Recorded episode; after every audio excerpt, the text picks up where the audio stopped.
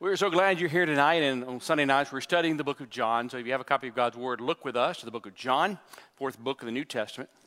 John chapter 12 tonight, as we continue looking in the life of our Lord Jesus Christ. Look at John chapter 12, and we'll begin reading with verse 20. As we said last week, the first 11 chapters of the book of John is the first 33 years of Jesus' life. And now the rest of the book is looking at just one week. Jesus has entered into, into Jerusalem. It's Passover time. Jesus knows he's going to the cross, he knows he's going to die. Again, please understand, Jesus laid down his life for us. And so the enemies are trying to kill him. They're trying to find cause. They, they have asked people, if you know where he is, let us know. And Jesus comes in to town, to Jerusalem, in a parade. And now we pick up the story in verse 20. It says, Now there were some Greeks among those who were going up to worship at the feast. These then came to Philip, who was from Bethsaida of Galilee, and began to ask him, saying, Sir, we wish to see Jesus. And Philip came and told Andrew, and Andrew and Philip came and told Jesus. And Jesus answered them, saying, The hour has come for the Son of Man to be glorified. And truly, truly, I say to you, unless a grain of wheat fall into the earth and dies, it remains alone. But if it dies, it bears much fruit. He who loves his life loses it, and he who hates his life in this world will keep it to life eternal. If anyone serves me, he must follow me. And where I am, there my servant will also be. If anyone serves me, the Father will honor him. Now my soul has become troubled. And what shall I say? Father, save me from this hour. But for this purpose I came to this hour. Father, glorify your name. And then a voice came out of heaven I have both glorified it and will glorify it again. And so the crowd of people who stood by and heard it was saying that it had thundered. Others were saying, An angel has spoken to him. And Jesus answered and said, This voice has not come for my sake, but for your sakes. Now judgment is upon this world. Now the ruler of this world will be cast out. And if I, if I am lifted up from the earth, will draw all men to myself. But he was saying this to indicate the kind of death by which he was to die. And the crowd then answered him, We have heard out of the law that the Christ is to remain forever. And how can you say the Son of Man must be lifted up? Who is this Son of Man? And so Jesus said to them, For a little while longer the light is among you. Walk while you have light, so that the darkness will not overtake you. He who walks in the darkness does not know where he goes. While you have the light, believe in the light, so that you may become sons of light. And these things Jesus spoke, and he went away and hid himself from them. Pray with me. Father in heaven, tonight as we look into your word, Father, there is so much here. Father, we need your guidance. And Father, we need you to be our teacher. And so, Father, I pray you open our spiritual eyes that, Father, we may see you. That, Father, as we look at this passage, we may understand why Jesus came, but also, Father, how we are to live. And, Father, we'll give you the glory. In Jesus' name we pray. Amen. this is a strange passage. If you've been reading along with us and in this passage, and this comes out of the blue. The passage began in verse 20. Now, some Greeks from the west, that's where they came from, from the west came, they said, Sir, we would see Jesus. Now, in that day, the Greeks were considered the intellectual elite. It is fitting that when Jesus was born, wise men from the east came looking for him. And a few days before Jesus died, wise men from the west came looking for him. And they asked a question Sir, we would see Jesus. Now, this is strange. I mean, you think about what we just read a few weeks ago how Jesus is entering into Jerusalem. It's the Passover. You were really unexpected now to start talking about the Greeks. I mean, here are the Greeks in Jerusalem at the Jewish feast. Now, probably they're Gentiles who were proselytes to the Judaism. That's probably why they're there. But John has laid the foundation. This is the Passover. And now he introduces the Greeks. It's also a strange passage because it says we would see Jesus, and then Jesus starts talking, and they don't mention the Greeks anymore. Did, did you notice that? We don't know what happened. Jesus probably granted their request. We really aren't told.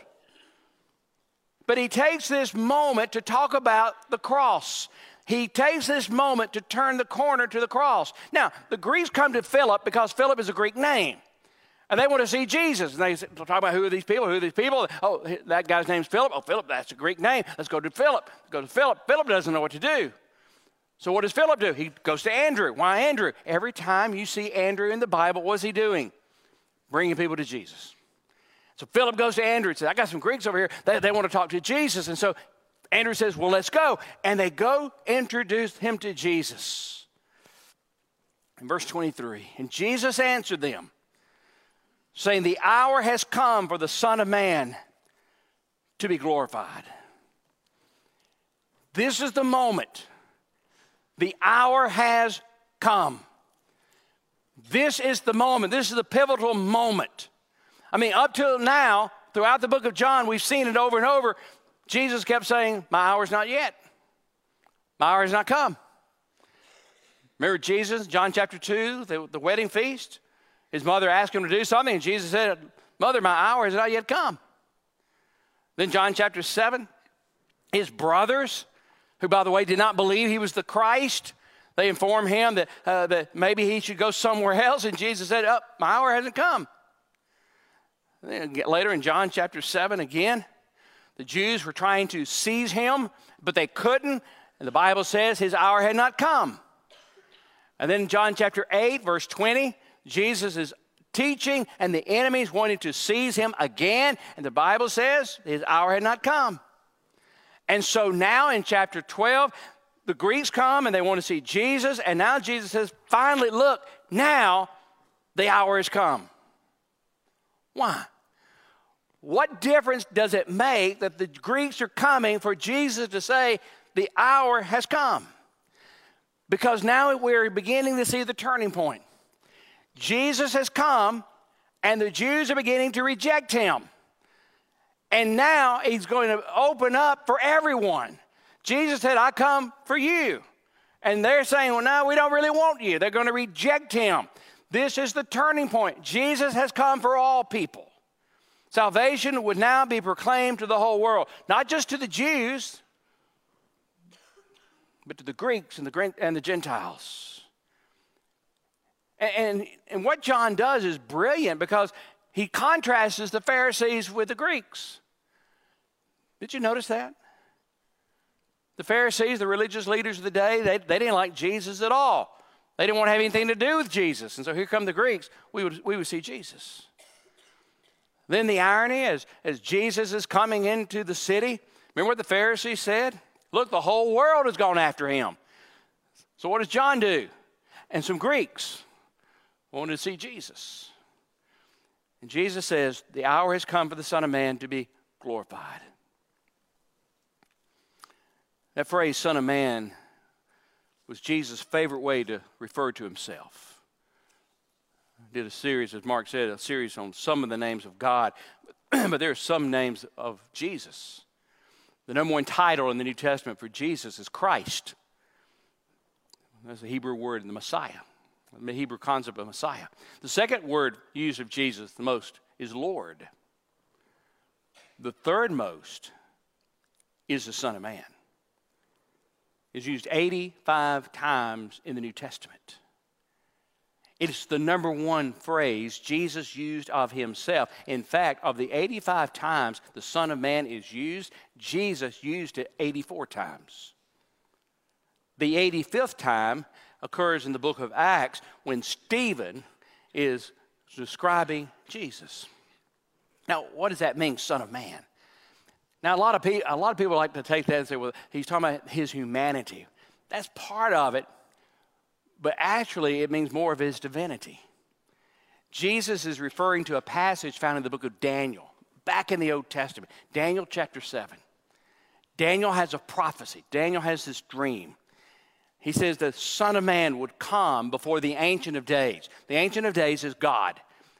And here's this image there is God, the Ancient of Days. He wants to give his power, his dominion, his glory, his kingdom to the Son of Man. And so this scene is in heaven in verse 9. And, and the Ancient of Days, that's God the Father, is sitting on the throne. He's attended by thousands and thousands and thousands and thousands of angels. This is a courtroom, a time of judgment. And the Ancient of Days wants to give the Son of Man this authority. And the Son of Man enters. Jesus said, I am the Son of Man. The Jews have been waiting for hundreds of years for this king the Son of Man, the one who would come in the clouds, the one who would come before the Ancient of Days. And Jesus is saying, The hour is now for the Son of Man to be glorified. And after he says this, Jesus gives us three principles that we need in order to save our lives three principles for us to save our lives. First principle is the principle of sacrifice. Look at verse 24. Truly, truly, I say to you, unless a grain of wheat falls into the earth and dies, it remains alone. But if it dies, it bears much fruit. Jesus says it's like a seed. A seed that's in the ground and dies, it produces fruit. Again, throughout Jesus' ministry, he knew he was going to die on the cross. The cross was never a surprise. In fact, over and over, he kept talking about he was moving toward that moment when he would come to Jerusalem, he would die on the cross. He talked about it, he gave hints about it. Later, the disciples began to think back on those statements and they got it. He was going to die on Calvary. He was going to die the same place that Isaac was going to sacrifice his son, uh, Abraham was going to sacrifice his son Isaac. He knew where he was going. And Jesus knew that he would die during the Passover. When thousands and thousands and thousands of Passover lambs were being sacrificed, he was going to be sacrificed for us. And now Jesus is going to use the metaphor of a seed to, uh, for us to understand a seed may be the most powerful thing in the world. Something very small, but I want you to consider how powerful the seed is. Life in that seed will be released the moment it is planted. There is life in that seed. I mean, archaeologists found uh, in the, the, King Tut, believe it or not, there was actually a King Tut. They found his grave and they found seeds, 3,000 year old seeds in the tomb area. They planted the seeds after 32 centuries and they grew. There is power, there is life in seed. In, fact, in Norway, and I'm, I'm going to mispronounce it, it's called Svalbard. Svalbard is a global seed vault. It's near the Arctic Circle. I didn't even know this. They have a $30 million vault where they keep seeds in case there's ever a global famine or global disaster. They understand seeds are life. There's almost 1 million seeds in airtight bags, in crates, in that vault of a temperature of minus 18 degrees centigrade. They're saving the seed. In case something happens, they said, We understand the seed have life. Do you realize the power of a seed? I mean, consider the pumpkin seed. This is Thanksgiving season. A pumpkin seed is so light. They say it takes about 75 of those pumpkin seeds to weigh one ounce. But you take a pumpkin seed and you plant it and it dies, and what happens, it will ingest so much moisture, nutrients, that it will grow to enormous size. And in fact, every year there are contests who can grow the largest pumpkin. there's one place in New England, somebody a couple of years ago, they grew a pumpkin 2,500 pounds. Now think about that. That's 122 million times the weight of a pumpkin seed. Every pumpkin has about 500 seeds. In other words, the pumpkin can produce, all the seeds, they produce 2.5 billion times the weight of a single seed. That is the power of the seed. And Jesus is using that image. He says, There is life when there is death.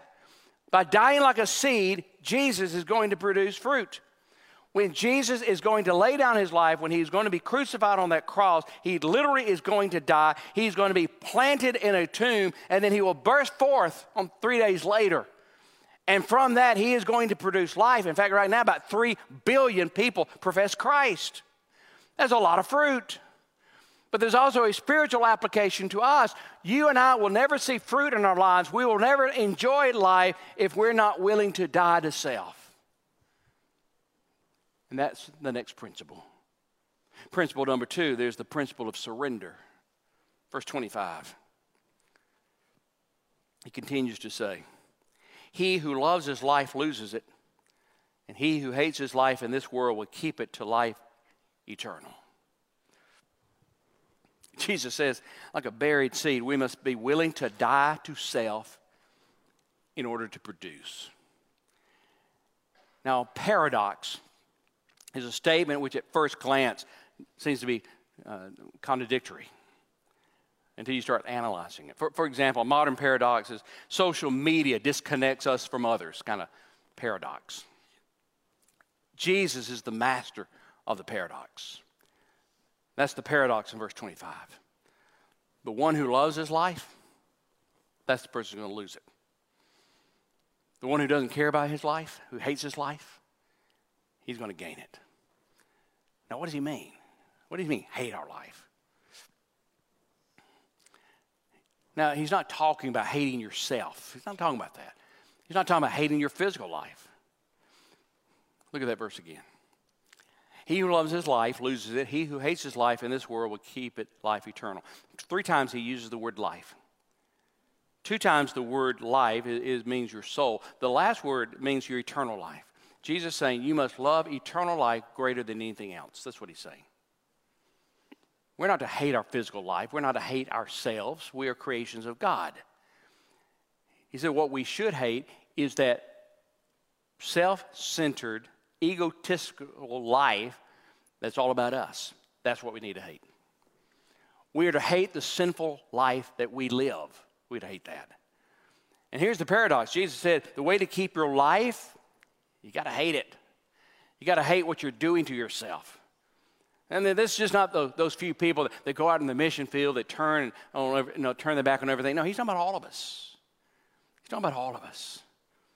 I mean, he said it over and over the book of Luke, Jesus said, if anyone wants to follow after me, let him deny himself, take up his cross daily, and follow me. For whoever wants to save his life will lose it, but whoever loses his life of me will save it. You see, he's given a contrast between two different people. There's one person, life is all about them. The other person, life is about God. The person, life is all about them. You hear it all the time. You, you hear it all everywhere. You know, uh, you only live once in life. You know, your life is on your own. Look out for number one. Is that old old song from Frank Sinatra? I did it my way. The mantra I hear more than anything else is, "What about my happiness?" I hear that more than anything else in, in the world. What about my happiness? And Jesus said, "Listen, it's not about you. It's about me." If you're going to focus on you only, you're going to lose your life you focus on me, you'll gain it. The recipe for a wasted life is to focus only on you. That's what he's saying. If you want to discover the secret of meaningful life, if you want to discover the meaningful purpose of life, you must deny yourself daily and come after Jesus. So, Paul in the book of Galatians, chapter 2, says, For I am crucified with Christ, nevertheless I live, yet not I, for Christ lives in me. And the life I now live in the flesh, I live by faith in the Son of God who loved me and died for me. I don't know if you notice how many times Paul said I in that. You know what he's saying? He said, I, I, I, I've died. We all struggle with the I problem. We all do. I mean, it's all about us. We, we struggle with this daily. You know, someone has noticed, you know, what's in the middle of the word sin, I. What's in the middle of the word pride, I. What's in the middle of the word guilt, I. It's all about us. That's our central problem, it's us.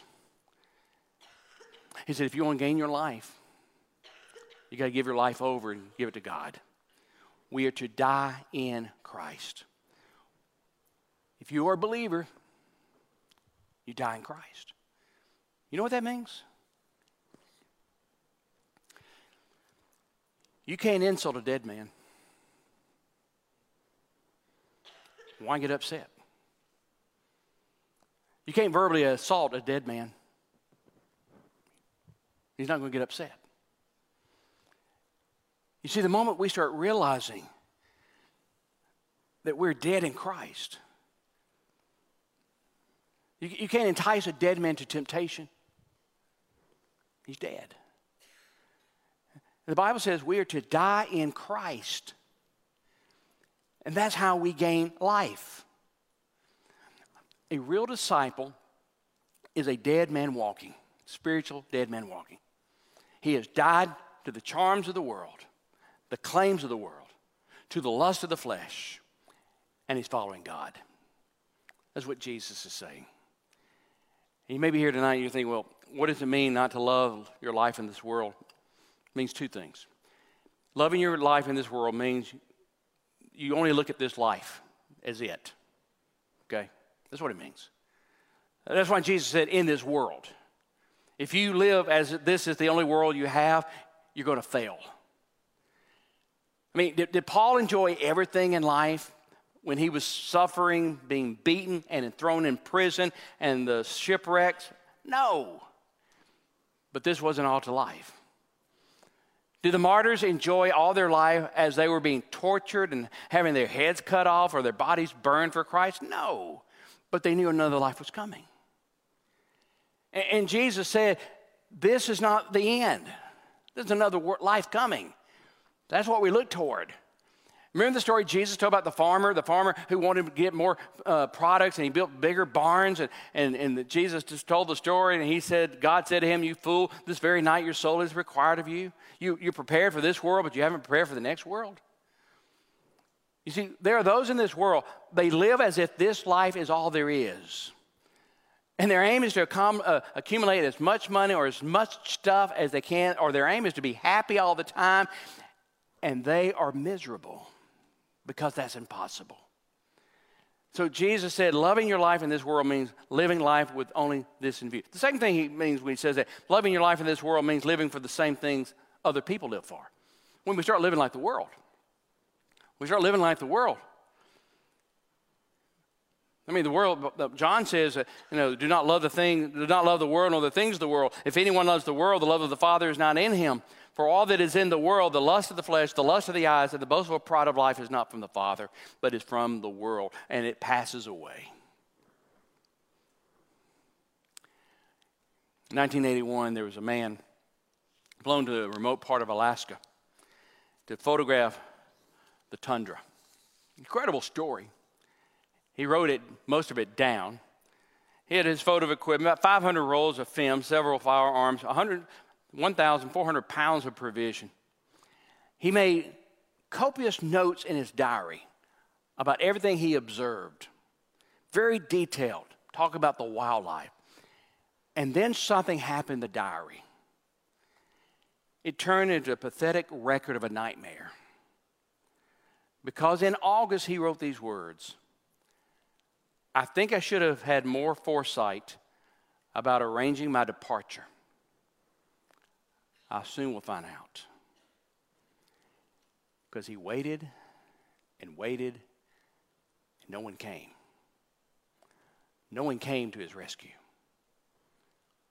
In November, he died in a nameless valley by nameless lake, 225 miles northeast of Fairbanks.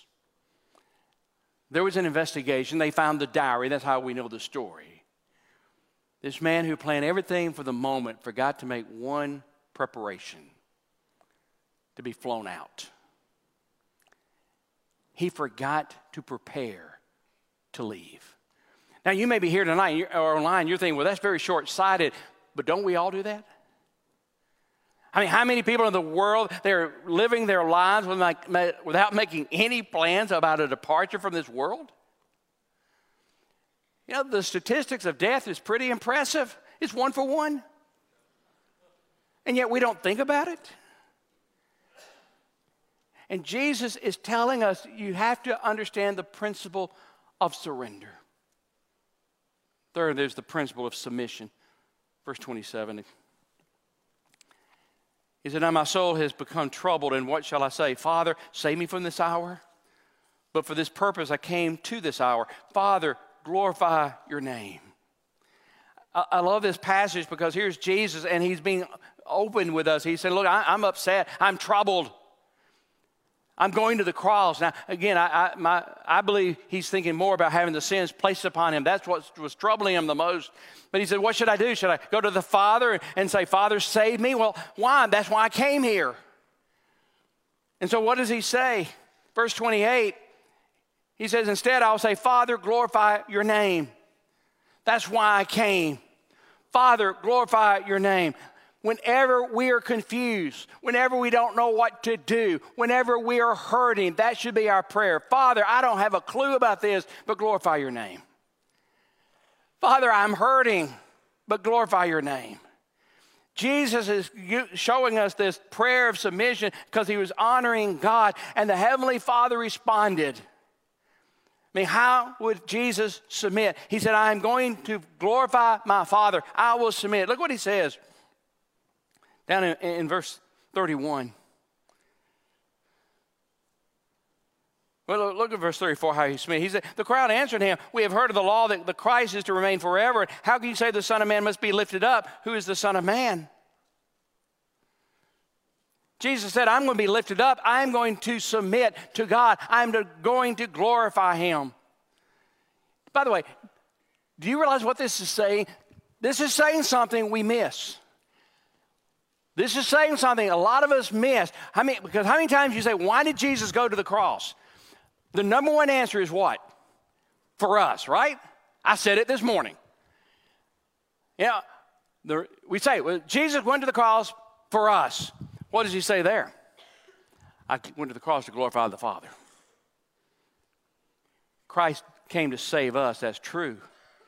But the main reason Jesus came to die on the cross to glorify the Father he was willing to sacrifice himself, the agony of that cross to glorify the Father's name.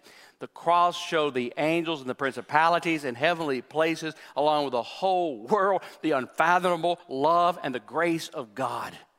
Jesus was willing to bear the horrible punishment because he loved us, because we were sinners, but he was glorifying the Father. He was glorifying the Father to show the world because God is, has justice and God is holy. That's what he's saying. And so many times we miss this as we tell people when Jesus went to the cross, yes, he came for us, but he was glorifying the Father. So, what was the result? Look at verse 31. Because he went to the Father, because he went to the cross, he said, Now judgment is upon this world. Now the ruler of this world will be cast out. And if I, if I am lifted up from the earth, will draw all men to myself. Jesus said three things are going to happen when I go to the cross. When I go on the cross, the world's going to face judgment.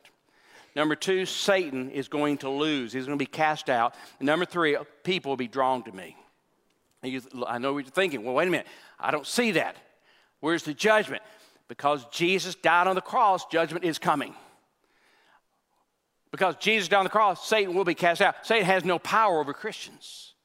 And you say, well, it says all people. What he's talking about, all, all kinds, all types be drawn to him just as the Greeks came, just as the Jews came. Later in the book of Acts, we see all the people group coming to Jesus. And that word draw is the same word used in John chapter 6. No one can come to me unless the Father draws him to me. It means pulling them in. Jesus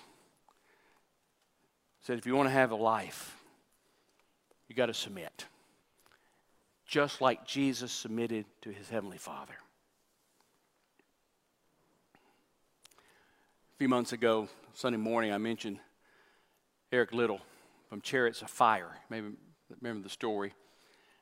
Eric Liddell, that movie, Chariot of Fire, won, won Academy Award in 1981. I, I still think it's a boring movie. I apologize, but it is. But it's a great story. Eric Liddell was that young Scottish preacher, could run like no one in that world could. In the 1924 Olympics, he was supposed to run, but his race was going to run on Sunday, and he refused to run on Sunday. He said, That's the day of rest. I will not run. He trained for that 100 meter dash, wouldn't run. They begged him. his country asked him to do it. He said, No, I will honor God. I will not run on Sunday. Instead, they entered him the 400 meter run. He had never trained before, never trained. Before the race, a trainer from the American team handed him a piece of paper with a Bible verse, 1 Samuel chapter 2, 30. says, Those that honor me, I will honor. And you know the story. He ran and won the gold medal. In fact, he set an Olympic record. When I told the story in August, I stopped there and I said, but that's not the most powerful part of his story. Here's the most powerful part of the story. The next year, Liddell went to China, 1932. His parents were missionaries. He was ordained as a minister. He married in 1933. And in China, he started traveling on bicycle, ministering in the name of Jesus. His decision to go to some parts of China, some, some inner uh, parts of the isolated community, forced him to leave his wife and children behind. People thought he was crazy, but he wanted to tell others about Christ. In March of 1943, Liddell, among other Americans and British citizens, were arrested and thrown into a Japanese prison camp. We didn't know the rest of the story until 2008. 2008, right before Beijing Olympics, Chinese authorities revealed that Liddell had refused an opportunity to leave the camp.